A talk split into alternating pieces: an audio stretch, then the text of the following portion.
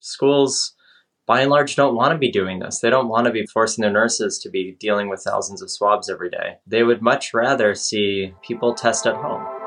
Hello, and welcome to More Intelligent Tomorrow, a wide ranging exploration of the potential impact of AI on the world around us, as envisioned by the future heroes of the human and machine intelligence revolution.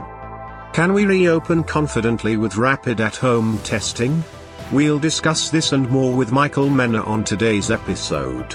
And now, your host, Sally Embry. All right. So today we have Dr. Michael Mina on the podcast with us. And so I just wanted to take a moment to say thank you for being here. And I won't call you Dr. Mina again after this. I'll probably just call you Mike for the rest of the call since we've known each other for a while. But I just wanted to give you an opportunity to introduce yourself. I think most people know who you are by now. You've been on pretty much every major media source in the US. But yeah, if you could just take a second to, to introduce yourself, that would be great. Sure. I'm Michael Mina. I'm a faculty member at the Harvard School of Public Health. I'm an epidemiologist and immunologist, and also a physician at Harvard Medical School, where I oversee molecular virology diagnostics, which all of those combined have come into focus during this pandemic. Mike's what I like to call a doctor doctor. He's an MD PhD. so a super doc. Um, and he's been leading the way in terms of being a vocal advocate for antigen testing when it comes to fighting COVID 19. How did you find yourself getting into that, Mike? How did you find yourself getting into that fight? Oh man, it really started in January or so of 2020, of course. Normally, what I do, what my lab does, and is monitor people's immune systems and immune responses, in part for understanding basic biology of infections, but also we use the immune system as a way to monitor outbreaks and we couple all of this immunological data and these technologies that we develop around immune responses and we use them in epidemiologic frameworks um, so that put us, know, put a lot of my research at the beginning. Just obviously, COVID was relevant, and we were modeling some aspects of COVID back in in January. And at the same time, I was because I oversee viral diagnostics at Brigham and Women's Hospital, one of the teaching hospitals that Harvard has it led to my modeling work essentially got us get me very involved with january and february. I was trying to convince the hospital to start testing. Most of the hospital leadership laughed at me and, and said why would we test for coronavirus? And why would we create this test? So that immediately got me started thinking okay the hospitals aren't going to move quickly and this virus is going to be upon us very quickly. Uh, so I went to the Broad Institute and started a big testing operation, a PCR laboratory based testing operation at the Broad and now that's probably the largest or at least highest throughput laboratory in the country. But even that, even working with the Broad and their amazing teams there to get testing to be do over 100,000 tests a day in this one lab, it, it was readily apparent that still wasn't going to be enough. So it led me down this whole new area of science of trying to understand what are new approaches to testing, how can testing more from from essentially a diagnostic medical tool to a true mitigation strategy and public health tool and, and what kind of tests would we need to be able to make that a reality? And so that's the short story of how we ended up talking here i would suppose. And then where we're at now essentially it's been over a year which is crazy to think about. There's multiple at-home tests hitting the market or have hit the market and been approved there's probably many more on the way, oh, or you know there's many more on the way. How do you feel about the outlook of these tests going forward? Yeah, I guess just to, to before I answer that question, people might ask the question like, why do, do we need at home tests? What's the point of them? And the purpose of at home testing, or at least wide scale distributed testing, has morphed over the course of the pandemic. Back in, in June and July, or May, June, July, you know, when I really started pushing for this and building the science around this kind of testing, it was as a way to prevent what, what ended up happening in the fall. It was a way to suppress the outbreaks that would arise that were this virus is, is following very predictable patterns. We knew it was going to tick up in October, November, December, and then drop again in February. That was fairly obvious. So now a lot of people say, okay, unfortunately, we didn't get these tests available to help mitigate spread for, for the fall and winter. What's the point now we have vaccines? And the point is still more or less the same. Although we're having a lot of people who are protected, uh, we still have opportunity to stop local spread and ideally to stop spread that's probably going to happen again this October, November, December. so that gets us to sort of where we are. The CDC and the White House this past week came out and, and described new policies and new guidance for screening testing. They would like to see rapid antigen tests or just rapid tests in general be utilized. The closer we can get tests to the person who's using a, a swab, who's getting a sample collected, the better. Uh, a two day turnaround time test just doesn't really cut it to stop transmission. Um, and so where I see things going now is at the same time that we're seeing testing start, start to decrease in terms of its sort of desirability or people aren't going and waiting for hours in a line to get it. Because of vaccines, we're actually seeing places want to open up. And so now we have this interesting equilibrium forming where the need for testing is dropping because incidence is dropping. But at the same time, the need for testing is in a different way opening is increasing because businesses are finally saying, okay, we want to just open up. Schools are saying we want to open up. And, and the way to do that the most safely is to have screening programs set up. So we are starting to see these tests change shape, change what their purpose and intended use is. And I think we're starting to see movement in the direction of at home, over the counter type of rapid tests, but there's still some major regulatory barriers, as we'll probably talk about, you are well aware of.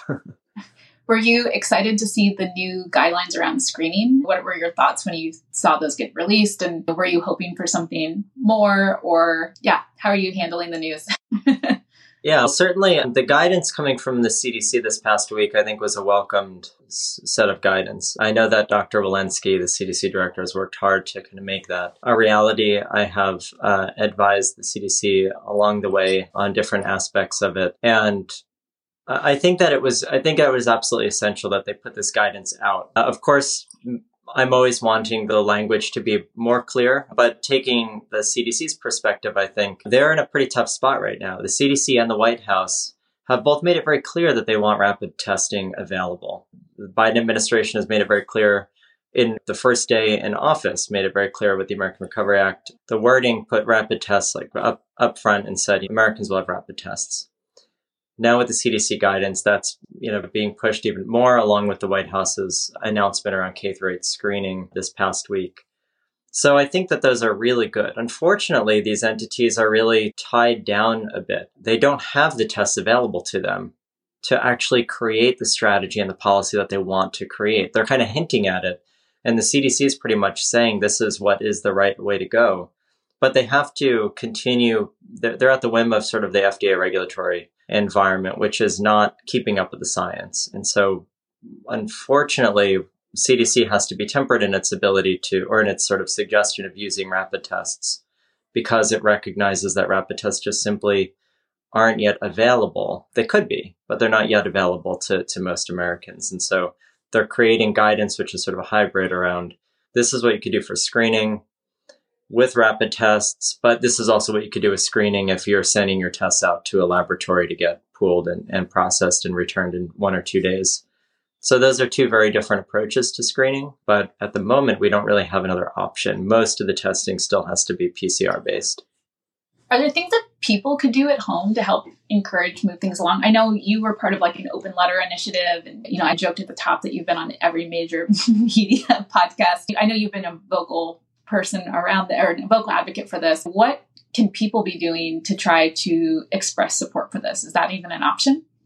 The short answer is yes, it's certainly an option. People can let their Congress people, let their senators, let their representatives know that they are wanting to be able to test at home before they go to work, test their kids at home before they go to school. School and business leaders can push this idea that, hey, they don't need to, these entities, a school shouldn't necessarily be forced to become a laboratory. Schools, by and large, don't want to be doing this. They don't want to be forcing their nurses to be dealing with thousands of swabs every day. They would much rather see people test at home, I think, and figure out a system to enable that kids are being able to be tested at home data is being uploaded and we're keeping schools safe. So I think that there is certainly there there are things people can do, but it's at the end of the day it's a it's an FDA's decision. The tests, of course, you all are producing. You have tests that you could that could be out to the public. Many companies have produced high quality tests now, and the FDA regulatory landscape just isn't keeping up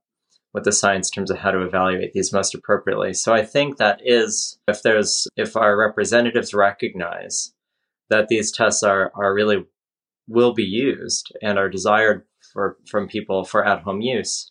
I think that there is a role there. We're seeing people like Representative Kim Schreier, who is in, in Washington, who has been a major advocate for these tests and just takes a few Congress people to really push things along. Yeah, Kim's been wonderful at trying to push this forward as well. So I guess backing up for a second, like when it comes to screening, can you help define? I, I know there's a lot of confusion around these different categories. Can you define what screening is and, and what makes it different and why is it important? Sure. Screening can take multiple forms. There's diagnostic testing on the one hand, and then there's public health testing. Diagnostic testing is what we normally think about as testing. It's you go to a doctor, you get a prescription, you get a test. Diagnostic testing is not the type of testing we need during a pandemic, but it is the only type of testing we have thus far authorized for the most part during this pandemic. Every single test that's been given in the United States, for the most part, during this pandemic has been diagnostic. There's been some doctor's signature. Most of the time, people don't even know who that doctor is. And that doctor is getting paid and it raises costs and it limits access to testing. What the country really needs and what the world needs to mitigate spread of a virus like this is not expensive medical diagnostic testing.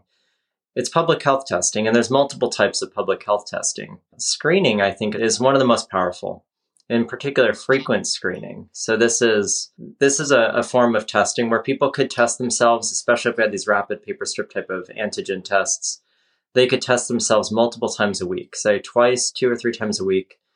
And that would be enough so that if somebody is exposed and is infected and maybe doesn't know it, they find themselves as positive and they're empowered to actually take uh, the initiative to isolate themselves, to not go and infect their family members and their loved ones and their coworkers. That's the type of screening that can really bend the arc uh, of, of, of, an outbreak, keep outbreaks from arising. We've published a number of papers now and, and have done some of the more basic science on this idea where it's the frequency of testing and screening testing in particular of, of people who don't necessarily know that they're infected. And it's the speed of results that matter the most. We've focused so much on these very high sensitivity uh, laboratory based PCRs but that misses the point. We end up doing fewer tests. We don't need that kind of sensitivity to identify somebody who's infectious. We only need to be able to identify, say, uh, a million viral particles per mil rather than 100. And so we can use these real paper strip type of tests that people could use over and over at home. They take 30 seconds to use. They take 10 minutes to result out, and then you look at the result. And that's the kind of test that people could use twice a week without much issue. And that would be enough to keep R below one the whole point of all of this is if our goal is to slow spread, all you have to do during an outbreak to slow spread is keep R below one. If you have 100 infections, you don't have to have a screening program that's going to stop 100% of them. You just need a screening program that's going to stop 90% of them from spreading forward. If 100 people go on and infect 90, that sounds like a failure, but that's actually a really good result. If we can get 100 people to infect 90 and we do that for four or five weeks in a row, then all of a sudden we have 30 people infected instead of uh, 600 if you have if you allowed this virus to go how it normally does which is 100 people infect 130 then four or five weeks later you have 600 new infections per day versus 30 or 40 so that's sort of the benefit of exponential incline or exponential decay is what we really want. And this sort of screening, this rote to sort of repeat screening, could get us to keep R below one and stop outbreaks from even emerging. You're listening to More Intelligent Tomorrow, an artificial intelligence podcast brought to you in high fidelity by DataRobot.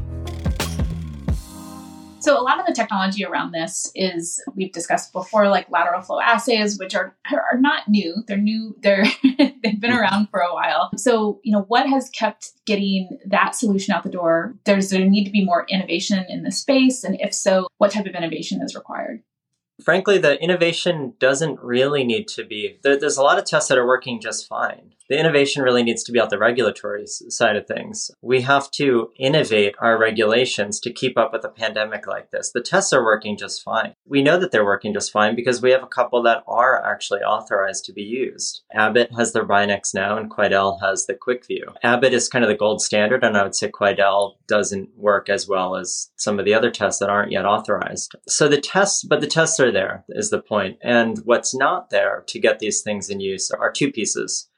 One is the regulatory landscape needs to change, and I can discuss that. The other is certainly how to report results from uh, a test. Now, there's different philosophies about whether reporting is needed, should be possible, should be, you know, how it should be done. Especially for tests being performed at home, we don't want to go, we don't want to go dark and have no idea what's happening at the population level. So we want some reporting, but I would argue that we want voluntary reporting. We want super simple voluntary reporting for at least some parts. Some people won't won't test specifically because they don't want to report. And that's reasonable. We don't have catchment. We don't have like economic catchment to catch people who need to isolate. So we can't go and ask somebody who needs to quarantine or isolate to do so if they're if it means that they're going to go hungry. And this has been a disaster, I would say, in our country that we have yet to set these these systems up to just keep people to incentivize people to stop spread who would otherwise have to go to work. So I think we need, there's a number of pieces that still haven't been put in place this far. We have half a million dead and we still haven't acted in an appropriate way that's commensurate with this pandemic, with the exception of vaccines. So I guess to, to back up, I think what needs to happen from a test perspective is the test technology is there. The regulatory landscape, I think, needs to come up with a new, the FDA needs to come up with a new approach to understand how to regulate a test that is not a medical diagnostic test, but whose actual sole purpose or, or main purpose is to prevent population spread. And that kind of test needs to be measured with very different benchmarks versus the qPCR test. In fact, it shouldn't even be compared to the qPCR test. It should be compared to some other gold standard antigen test, for example. I would argue that the Abbott BinaxNOW works well enough that it should be the gold standard benchmark against which every other antigen test is measured. And if you do better than that, great. If you do 90% as well, still great. Instead, the FDA requires that they're all measured against a qPCR, which ultimately is just the wrong benchmark. And, and we've actually shown mathematically in unpublished work now, but we'll publish it soon, that the, the ask of the FDA is mathematically impossible to get a screening test that's for asymptomatic use the benchmark that they've placed against qPCR is truly an impossible ask. Um, the technology, I think we're seeing a lot as these tests have become sort of more real, as the as policymakers have started to realize, okay, the tests exist, we may well see them. Now people are starting to say, okay, before we get ahead of ourselves, we need reporting, and that's where my opinion is where companies like DataRobot come come in and you're good dealing with data and reporting, and you could probably develop really good reporting structures.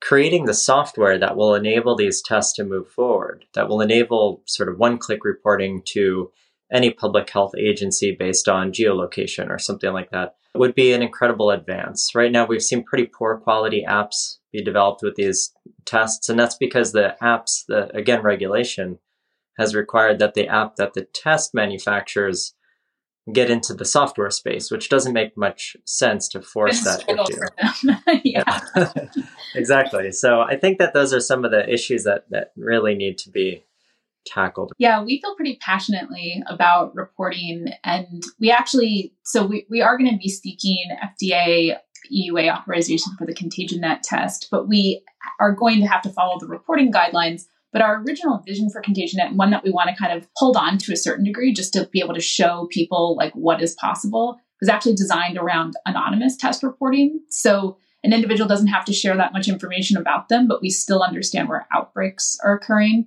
So you can actually be responsive. And then that person doesn't have the stigma associated with them in terms of uh, being a positive case. We had a couple examples, really interesting examples of when volunteers were using uh, the ContagionNet system where they would essentially like test positive and then they were like we always recommend that you go get a confirmatory pcr and they'd be like, "Can I just hunker down at my house?" like they're like, "I won't leave for 10 days, but I just don't want anybody to know. I don't want this to like potentially prevent me from getting the vaccine in a couple months." And so they really wanted to just make sure that they didn't want to be on the record as someone with COVID. They wanted to be, they were willing to like take the right actions at the right time, but they didn't want that label essentially. That's exactly what we found in surveys of Americans and and that's exactly what a number of us have been calling for. I mean exactly that. We should make testing you know, there are a lot of Americans that don't want to get tested just because they don't want to be reported with their name. And this is this should be totally fine. Fortunately or unfortunately, I'm not depends on where people lie in their sort of societal beliefs with medical information, but we have taught people from the time they're babies in this country to not give up their medical information. We've created safeguards so that medical information never leaves the individual and the doctor.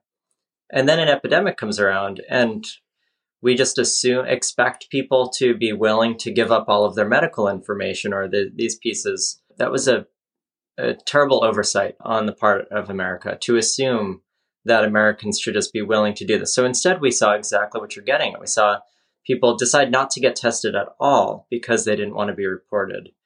And I, my personal feeling is that the option for fully anonymous testing makes so much sense. The barrier to it is that we have a lot of public health agencies that can't see their way around a different approach to testing. Traditionally, testing has been considered a means to just do contact tracing. And it's been considered that contact tracing is the intervention and testing is just to allow public health agencies and the top down approach. But the advent of rapid testing and the rollout of wide scale rapid testing can flip that entirely on its head. We don't need contact tracing to be the end all be all. If we have enough people doing rapid tests on their own anyway, then people will find out on their own much quicker than any contact tracer would get to them that they're positive. And so if we could make testing, testing can morph into this thing where it's still, it can be fully anonymous, can still report all of the data to public health agencies who want to, re, who want to monitor the epidemic. But the contact tracing bit can be dropped out because if you really scale these things up, the point of contact tracing is just to tell people that they need to get tested. I mean, essentially. And so if everyone's, if you have half, you know, 50 or 60% of a community already testing regularly anyway, that's much more of a population getting tested than contact tracing would ever be able to contact in the first place. So if we can get public health agencies to see their way towards a new era of mitigating responses, then I think that everyone would or should be in support of anonymous testing and anonymous reporting rather. Do you think for, I guess, for this pandemic, I know many of us don't believe that this pandemic is over. There's going to be still a long road for the couple months ahead, maybe even years ahead. But is that a way to think about future pandemic preparedness as well? How will we change the regulatory mechanisms going forward? Is, is that an opportunity or is there other methods that would be more beneficial when we think about pandemic preparedness? No, I think we'd be remarkably short-sighted if we don't if we don't take this opportunity to think of new ways to deal with an epidemic. I'm there's a part of me that's like losing faith quickly that we ever will because because we are a year over a year into this and we have half a million people dead and we've barely moved the needle in terms of our regulatory uh, landscape. That said, we obviously have a new administration, a new CDC leader, and I think that what we're seeing now is is a real push at the CDC to to at least devise and craft new guidance around how to potentially prevent spread. I said at this time last year that, and it wasn't just me, many epidemiologists that contact tracing won't work. And laboratory based PCR type of testing and contact tracing just can't work once you have a lot of cases.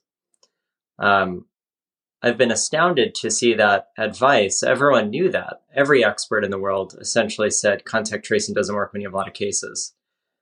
Nevertheless, every public health agency in the United States, anyway, just kept plotting that course. They said, okay, we have a lot of cases, we're still going to try. And we wasted a lot of energy and failed to contain any spread because we weren't willing to pivot to actually effective approaches to mitigating spread. I hope that we are learning enough now and that we're going to see benefits to essentially teach a new way uh, of how to stop spread in the future. I think rapid testing, we should be building this infrastructure today as part of pandemic preparedness tomorrow. If we don't do that, we're just fooling ourselves. This isn't the last outbreak. Pandemics are becoming more common, not less, and they'll continue to become more common, not less. I think building this infrastructure today to, to have the ability to scale up rapid testing is essential. Testing is so is crucial to to being able to just understand so many aspects of a pandemic, where it is, how fast it's moving, who it's hitting quickest, what are whether our, our uh, other efforts are actually working or not working. If we're not testing, we're blind, and we don't want to be blind in a pandemic. So I think that this is going to be a crucial type of tool for the future. You know, and, and a lot of other strategies too. Wastewater testing, that's a massively beneficial public health tool. Not just rapid antigen tests, but but rapid at-home molecular tests are coming along so there's a whole slew of, of new tools that so far we're not using effectively or efficiently, but I hope that we'll learn before this pandemic is over.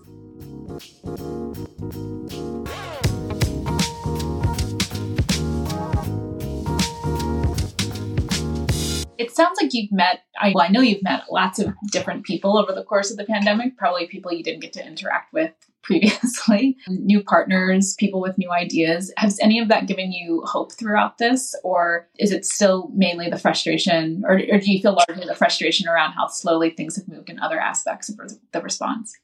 No, certainly um, the innovation, the people I've met, the scientists, the business people, seeing seeing the community rally around sort of new innovative approaches and really fill in the void where the FDA and other regulatory agencies and our government up until you know recently has really failed. I think that's been extremely inspiring. You know, I, I, advise a, a, company called Detect, and they're making rapid molecular tools. But getting to know that team and getting to know Jonathan Rothberg, who is a, a very famous scientist and entrepreneur, has developed things like next gen sequencing and, and such, to see that this massive new effort coming from scientists everywhere to sort of miniaturize testing and miniaturize devices that are going to sort of replace, in many ways, the need for the type of laboratory testing we normally do. And normally I do direct a, a, laboratory in a hospital, but that's good for one thing. You know, that's good for the patients in that hospital, but it's certainly not a public health entity. And to see the innovation that's all moving towards this idea of at home testing, you know, what I would really like to see in the future is that we don't have physicians having to be a barricade between us and knowing what's inside of our body. If I want to know my blood count, I should be allowed to know my red blood cell count without having to go to a doctor. I should be allowed to know if I have virus in my nose without having to go to a doctor. It's amazing that this long into society, we still have this God complex with physicians and that we, we think that we have all this regulation around the fact that physicians somehow need to stand between us and knowing what's going on with our body. And so one of the most, one of the lasting things that I think will come from this pandemic is certainly a whole new era of people, of technologies that are going to teach us, that are going to be put into our homes, that are going to be accessible to the everyday person without having to go through some costly medical procedure. And we can just go to CVS or order something online and say, hey, I want to know X, Y, or Z about myself, and I will be allowed to do that without a physician. So that's been inspiring. These rapid tests are one of the best examples of that. One of the jokes that we've made throughout this pandemic and throughout our work has been you have been required to do everything at home over the past year. You have to work from home, teach your kids from home, grocery shop from home. But when it comes to getting a COVID test, the time where you're probably most contagious or most worried about being contagious, you need you to leave your home. Right? I know, it's just insane. Isn't it just crazy? It's so crazy. I've thought about that myself and it's just it just shows how short sighted our policies have been. These are really basic things that you just said. Like a kindergartner should understand that. And yet we've had policy that has done exactly the wrong thing. I mean, it's, uh, you're absolutely right. It's just been, it's been astounding. Yeah. I am just continually blown away. so, well, even thinking, and I don't know what your kind of global, I know back when we were friends, you had a global health background as well. So I am curious if you've thought about this from a global health perspective too. Many countries, developing countries, are not going to have access to the vaccine anytime soon. Do you see this as a solution that can be lifted and shifted to other countries as well? Oh, absolutely. I've been trying to work with a few uh, entities to try to get some rapid tests into other countries, and really they're just for hospital based work. Most countries don't even have the capacity to do just testing for their patients in the hospitals. And um, so we've been developing all different types of tools, different pooling strategies that we've published, but also I think rapid testing, getting these very inexpensive tests to the world is absolutely essential. There's no reason why we shouldn't be pushing that. The more we can limit spread globally, the the better off we'll be locally. I mean that, that's just it's just basics of pandemic response. We're worried about variants and as long as transmission continues, variants are going to remain variants of concern. And if we have variants of concern, then we should be concerned by definition. and so, yes, I think all of these rapid tests, like other countries would, I mean, are literally dying for them. And so are we. But, if, you know, if we're not going to get out of our own way here, let's just build them for other countries. And this is exactly what a, a company like Innova is doing, for example they have they're building tens of millions of these a day and they're they've tried to get it into the united states market um, but without that they're just saying well screw it you know the fda is giving us such i mean i don't know that this is what they're saying but i can they're, they're just they're just moving their tests you know to other countries. And frankly i think that's good. Let's get these tests into other countries. I think we should be for every test that an american buys they should be one donated. This has now become billions of dollars like this is no longer just like kind of medium money. This is big money. And this is billions and billions of dollars in these tests whether it's pcr or rapid tests. The United States, we have corporate America making billions of dollars. Every single test that's been performed in America, for the most part, has had a medical prescription tied to it. That's cost on average around ten or twelve dollars per test added, just for some physician fee. Some physician fee that where a physician doesn't do anything. It's uh, it's just added money, and and we're paying for that. So maybe rather than just having all of that money go to some a few wealthy people's pockets, we could actually be using that to purchase additional tests and get them to help other countries to have access to them. So many things that we could be doing to help the world, and corporate greed doesn't exactly do that very well. I would love to see these tests everywhere in the world. I would I'd love to see them for truly a dollar a piece. They can be made for about 70 cents or so, you know, depending on the exact technology, maybe a little more, but they can be very cheap, and we could be getting them to the rest of the world if we wanted. Yeah. That's been one of the consistent frustrations I think all of us have had. People who are in the space and understand the supply chain and the needs and just the ability to actually deploy these is quite easy if we can actually allow for the mechanism to do so. But I was going to ask you, what question do you wish people have asked? You've been on so many interviews and done so much media. What do you wish people were asking you? I wish that reporters would ask more of the deep and be willing to tackle more of the deep questions about what is really going wrong with why these tests aren't out to Americans yet. We've been talking about these tests since April of 2020. These tests could have helped to prevent hundreds of thousands of deaths that happened this fall if we stopped outbreaks from emerging. And I've seen many reporters and folks who are covering these tests really focus in on this idea of sensitivity. The first, it's like almost compulsory. If you're writing an article about rapid tests, you have to start it up by saying they're less sensitive than PCR even after I get done talking with them for an hour about how that is not the right way to look at it, that they are perfectly sensitive for transmission windows. So, what I would rather people ask about is what's going on? Why do we have essentially two scalable tests that are actually authorized? Is there like, why are these tests not getting authorized? What is happening that's really preventing uh, them from getting through FDA regulations? Um, know, I think that they're, I'm personally very concerned about why they're not getting authorized. I've seen a lot of the applications and they're great. This is a, we're in the middle of a public health emergency.